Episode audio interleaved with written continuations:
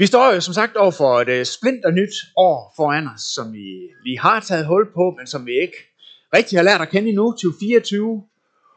Og vi ved ikke, hvad der møder os i det nye år. Og da vi startede på 2023, der var det samme. Og Henrik Fogh Hansen vidste heller ikke, hvad vi mødte ham. Men han oplevede nogle lidt anderledes ting i det her nye år, og har sagt ja til at dele sin vidnesbyrd med os. Så skal vi ikke lige klappe ham op, mens at vi starter med at lytte til det.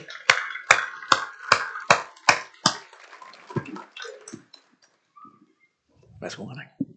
Tak. Det er ikke værd at lade dem blive klappet ind søndag morgen. Det kan jeg godt vende mig til. Godt nytår. Midt i oktober, der oplever jeg sådan en funktionsnedgang på mine fødder. Når jeg skulle cykle for eksempel, så kunne jeg ikke sådan bruge min forfod. Når jeg skulle cykle, så var det hele tiden på min hæl. Det går ikke ondt, men mærkeligt. Jeg havde samlet mine hænder, hvis jeg skulle have mine bilnøgler op af lommen, eller jeg skulle knappe mine bukser, eller derhjemme til sidst, der måtte jeg faktisk have fat i begge hænder for at åbne køleskabet. Det foregår hen over nogle dage, lige der midt i oktober, og Grete rådede mig til at sige, at jeg skal gå til læge. Så det gør jeg. Og jeg har en konsultation inde ved lægen, og efter en time, så siger han, du skal indlægges. Så jeg blev indlagt, og jeg har ikke sådan set ikke ondt, men har jo bare den her nedsatte funktion. Jo ret kraftigt, specielt på hænder og fødder. Og det, jeg blev indlagt for, det er sådan med mistanke mod det her Guillain-Barre-syndrom. Nogle af jer kender måske, der er mellem 50 og 100 om året, der blev ramt af det.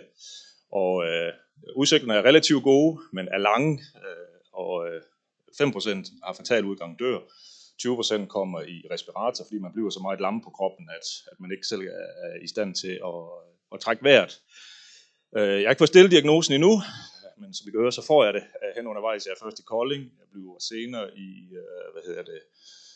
overført til Odense med ambulance, så har man også prøvet det, og kunne også mærke på den måde, jeg har det sådan set ikke dårligt, altså bare den der, selvfølgelig er det lidt grufuldt, at man mister så meget funktion, og så hurtigt. Jeg ved jo ikke helt, hvor man ender henne, men jeg kommer til Odense på en neurologisk afdeling derovre, og får så stillet diagnosen, og får også stillet en diagnose, hvor altså, det er et sygdomsforløb, man får stillet diagnosen af, plus nogle test, blandt andet får jeg lavet nogle el-test på mine fødder og på mine hænder, hvor de siger, at der var stor risiko, at man også får altså, blivende skader på muskler. Og det blev jeg ked af at igen. Og det er klart, der går en masse besked ud til netværk om, at i hvert fald det nære netværk, at hvad situationen der er ramt en. Jeg er ikke så bekymret sig selv, jeg bliver selvfølgelig ked af, hvis man skal have noget, man skal have varerne, og det er hele det tuder, læger, fysioterapeuter og ergoterapeuter, det kommer til at tage lang tid, her Henrik. Men jeg ved, at der er rigtig mange, som har bedt inderligt, omkring en forbøn, at jeg må blive rask. Jeg kan bare sige, at altså, det er ikke 3 måneder siden, jeg blev indlagt, og jeg er fuldt tilbage på arbejde. Jeg glæder mig til at skulle i cykel til foråret. Jeg har jo lige fået en ny cykel. Jeg tror, jeg håber, jeg kan følge med drengene, når jeg kommer ud i cykel igen. Men i hvert fald et kæmpe mirakel. Så det vil jeg bare sige, at det der med, at selvom man får udsigter på, og man får diagnoser på, og forbund, det bare hjælper. Det er bare oprindeligt. Taknemmelig for, at det ikke kun er noget, vi læser om i Bibelen, eller hører om, når det sker ude i Afrika, eller noget, men det er bare noget, der sker også i dag. Så en kæmpe opfordring og opmuntring på, at vi beder for andre, at vi bringer de her ting frem, for der er bare så meget power i det, så halleluja for det. Kæmpe mirakel.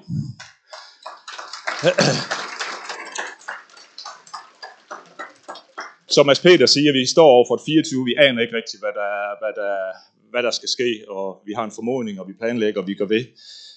Jeg ved heller ikke, hvorfor jeg skulle igennem det her, men jeg ved én ting, så jeg vil godt fortælle en lille historie mere.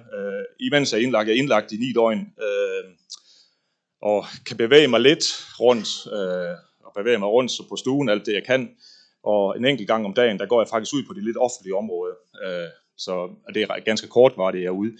Den ene af de gange, jeg er ude, der møder jeg en fyr, og jeg ved ikke, hvorfor jeg kommer i snak med ham. Han er Niels, og han er der, fordi at hans kone har udsat for færdsuheld, ligger på intensiv og ligger og svæver mellem liv og død. En ting mere er, at han selv faktisk har han blev undersøgt for noget kræft, har selv en svulst. Så møder i hvert fald en mand midt i hans livskrise. Og det rører mig selvfølgelig dybt, og fortæller om han tror, og det siger han til mig, det gør han ikke. Og jeg fortæller lidt fra mit eget liv, omkring min egen frustration. Jeg møder i hvert fald en mand i en vild livskrise. Også de andre gange, hvor jeg selv har været der og rakt ud til, de her, til Jesus om at sige, og få den her frustration, få den bragt ud til ham, så han også føler det. Og jeg kan godt mærke, at han responderer lidt på de her ting, jeg siger til ham. Men vi skilles så af efter, og jeg fortæller ham, at jeg vil bede for dig, Niels. Og jeg vil også få andre til at bede for dig. Og jeg ærger mig sådan lidt over, at når jeg går derfra, at hvorfor jeg ikke får bedt sammen med ham. Og jeg får heller ikke udvekslet nogle kontakter med ham. Og jeg beder faktisk så til, siger Jesus, må jeg godt lige møde ham igen, fordi jeg vil gerne have telefonnummer på ham, jeg vil gerne snakke med ham igen, og jeg vil gerne bede for ham. Igen, jeg har cirka en gang om dagen, og tit om aftenen, hvor der ikke var ret mange folk, der gik jeg sådan lige lidt rundt på sygehus ude på de åbne arealer, og jeg sætter ned, jeg lige tager et hvil, fordi jeg går ikke så godt på det tidspunkt, og der sætter jeg ned på en stol, og tager på en bænk, der tager et hvil, og lige pludselig så igennem døren der, så kommer der en, der siger, hej Henrik, siger han. Så står Niels der, og jeg får bedt sammen med Niels, og vi får udvekslet kontakter. Og forbøn apropos, jeg snakkede med ham her lige først på ugen, har kontakt med ham, og hans kone er død. Han har ikke den her kræft, så han er jo stadigvæk midt i en kæmpe livskrise. Men jeg kan også bare virkelig mærke, at Jesus arbejder med ham. Så en opfordring både til os alle. Vi ved ikke, hvad vi ender i, hvad vi gør i. Jeg vil gerne have, at vi selvfølgelig beder for Niels i dag, men også bare, at vi ved ikke, hvad vi kommer i, og der er altid en eller anden åbning for et eller andet, så det skal vi skal ikke bringe noget, vi skal ikke gøre noget, vi skal være redskaber, vi skal være lydhøre, vi skal være til rådighed, så lad det være en opfordring her fra os.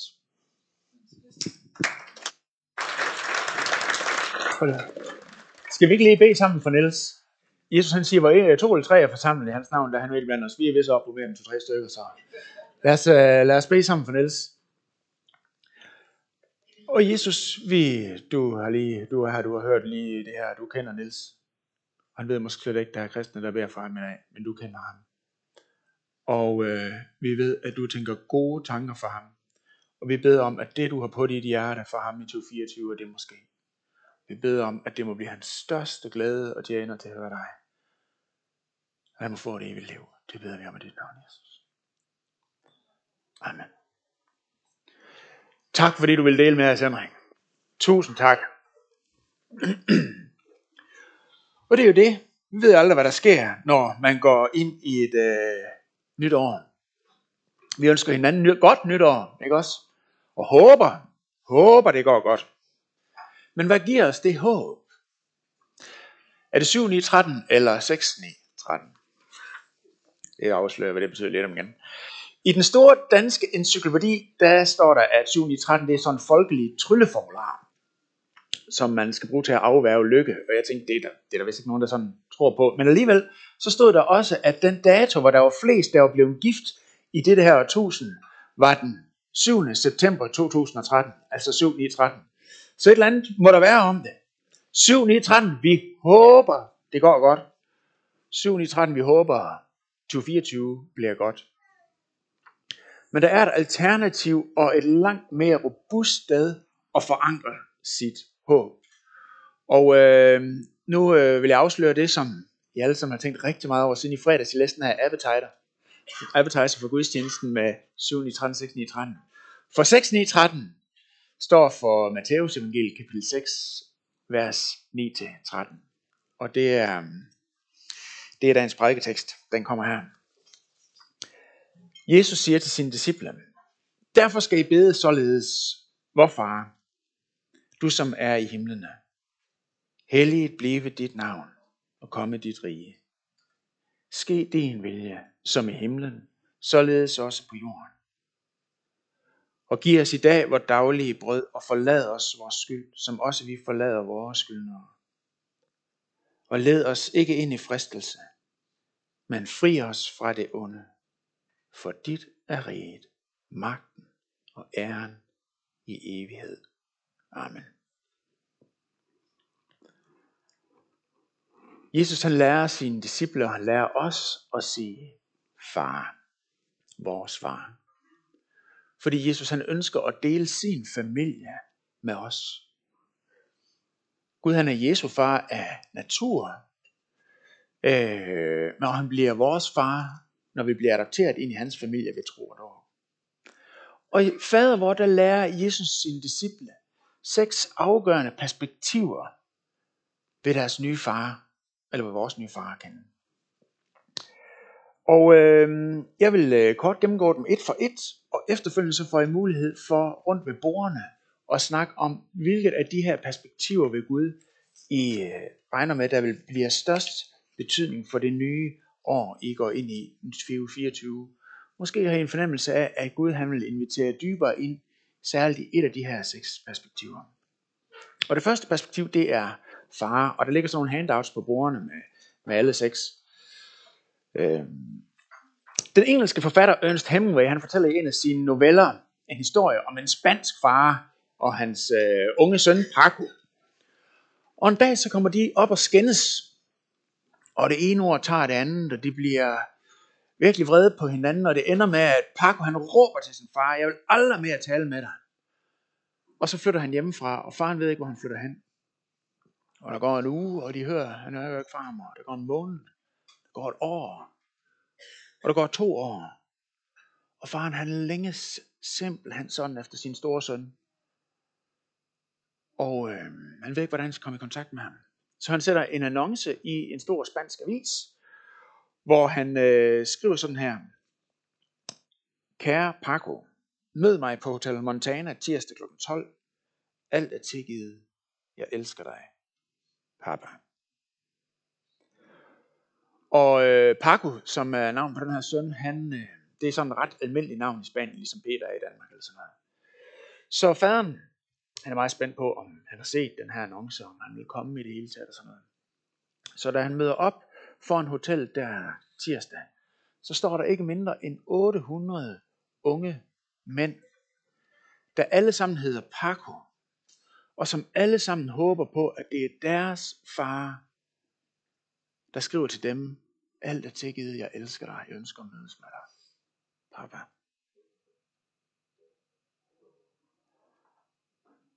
Hvorfor rører den historie os?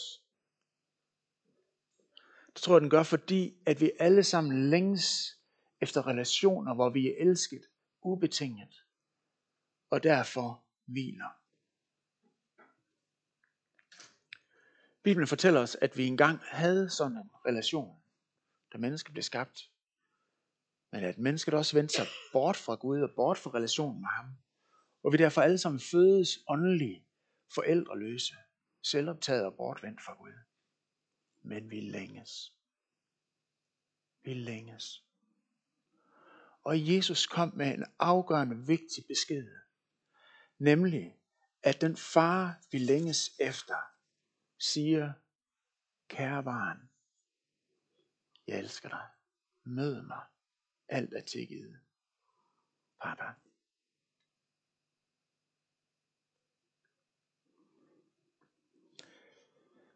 Så beder vi, helligt blive dit navn, kom i dit rige og ske din vilje. Hvem er det, der har et rige? Faktisk så står det på græsk, helligt blive dit kongerige.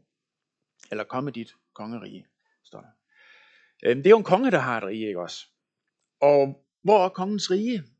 Jamen det er jo der, hvor han regerer, hvor hans vilje sker. Og Jesus han fortæller os, at vores far også er konge. 2 dage før nytår, så havde jeg en snak med en god ven. Og han er ung familiefar, det går godt for ham i hans liv, og han har også løn på over 1 million, og mange ting ser ud til bare at køre derudad. Men han havde et afgørende spørgsmål, som han tumlede med, og som han gerne ville snakke om. Og han sagde, spørgsmålet lød sådan her. Er jeg en del af en større historie, eller er jeg ikke? Vi har lige haft jul, vi har hørt juleevangeliet, og at Gud er i gang med at skrive en kæmpe stor historie. Der er alle mulige forskellige med, der er den helt unge jomfru Maria, der er de her marginaliserede hyrder, og der er de eksotiske videnskabsmænd, de her vise mænd, der kommer. Og det er så vild en historie, så selv planeterne, stjernerne og hele kosmos reagerer på det, som Gud han er i gang med at gøre.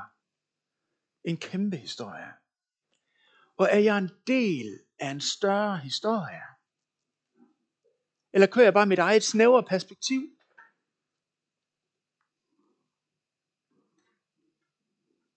som egentlig er totalt ligegyldige og har ikke nogen større mening.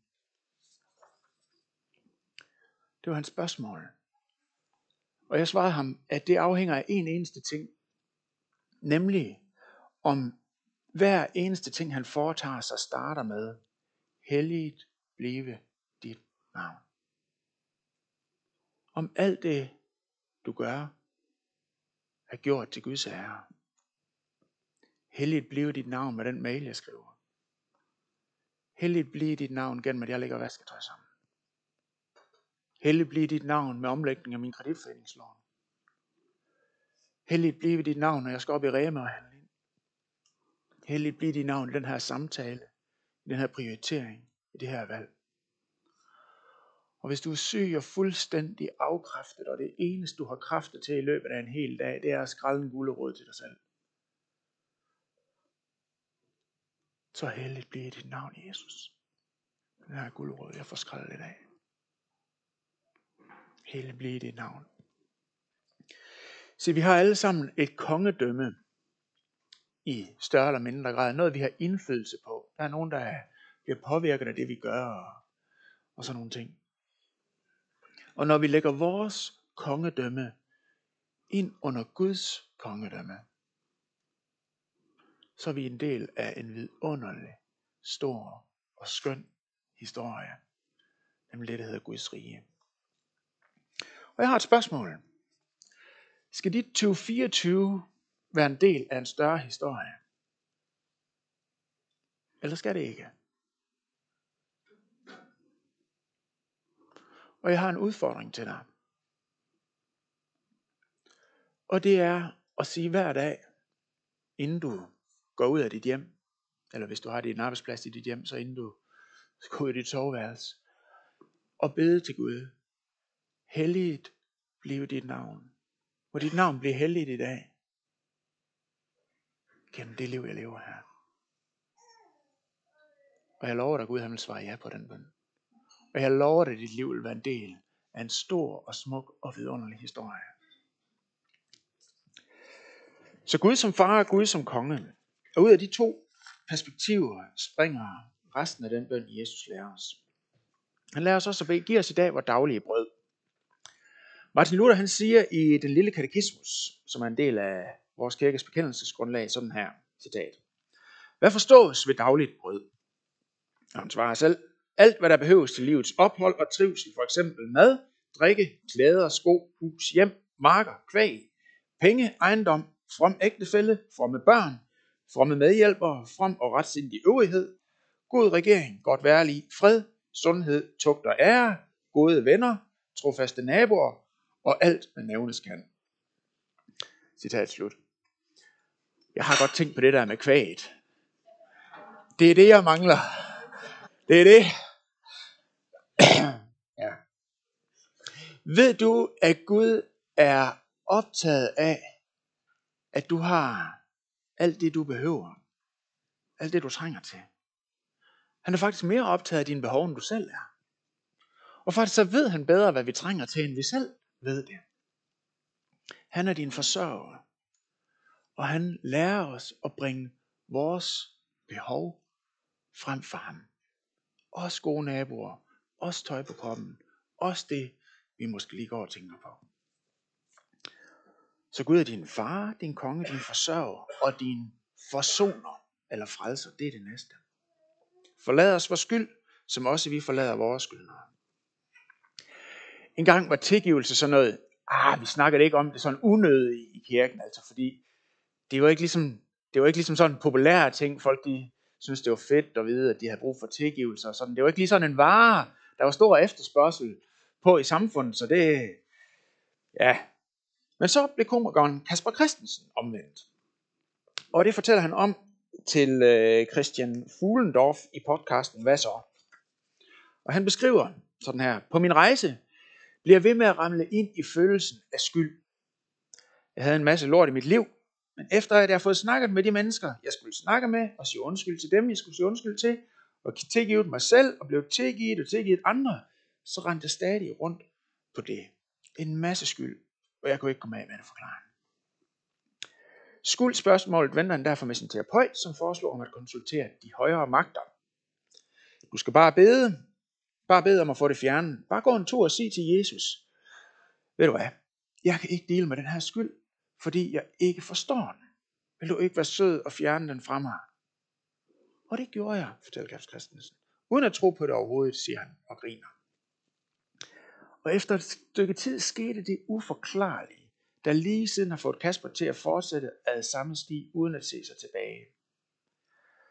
Så gik det 20 minutter, og så var det som om, jeg fik dobbelt så meget ild ind. Og en rygsæk blev ligesom taget af mine skuldre, og så forsvandt det sådan her, fortæller han og puster ud af munden for at demonstrere, hvordan det hele det forsvandt på et øjeblik. Se, der er et sted på overfladen af den her planet, hvor objektiv skyld kan blive objektiv fjernet. Og det er hos vores frelser og forsoner, Jesus Kristus. I 2024, så er du inviteret til at gå ture med Jesus og snakke ærlig snak. Ærlig snak med ham. Det inviterer han til. Han inviterer os til at bede: forlad os vores skyld. Og så fortsætter han: som også vi forlader vores skyldnere. For du kan ikke leve med Jesus, uden også at begynde at leve som Jesus. Og nogle af jer ved, at der i 2024 er mennesker, som I skal have snakket med og blive forsonet med. Er det et kald, der uomgængeligt følger med det, at du kalder dig kristen? Og hvis du ved, at det er dig, så skal du få det gjort. Det næste: leder eller vejlederen. Jeg husker en gang for mange år siden, jeg hørte en podcast fra en lederkonference med Bill Hybels, som var præst ved Willow Creek Community Church i Chicago. Og han er sådan en virkelig klog fyr, der skrev bøger og sådan nogle ting og sager. Og han fortalte om en situation, hvor han havde set i en flyver og bedt den her bøn, som han kaldte alle lederes bøn. Og jeg tænkte, nå, nu kommer der nogle guldkorn, et eller andet meget sofistikeret, som jeg gerne vil forstå, og noget vist, han deler og sådan nogle ting. Og så jeg spidsede ører, for jeg ville ikke gå glip af det her. Og så sagde han: I kender nok den her alle lederes bøn, der lyder sådan her: hjælp! Gud, led mig. Led mig. Jesus ved, at vi er lost uden Guds ledelse. Men 2024 behøves ikke at være et år, hvor du er lederløs. Gud, han vil lede dig. Gud siger: bed, led mig. Led mig ikke ind i fristelse. Led mig. Og så til sidst, lad han os at bede: men fri os fra det onde. Gud ønsker også at være vores beskytter. Og ser du med ængstelse på 2024, så bed din omsorgsfulde far og din mægtige konge om at beskytte dig. Så må han stå inde for din sikkerhed og det, der sker for dig. Du kan gå ind i 2024 med et ja, vi håber, 7-13. Eller du kan gå ind i 2024 med den Gud, som Jesus viser os i Matteus evangeliet kapitel 6, vers 9-13. For hans er riget, magten og æren i evighed. Amen.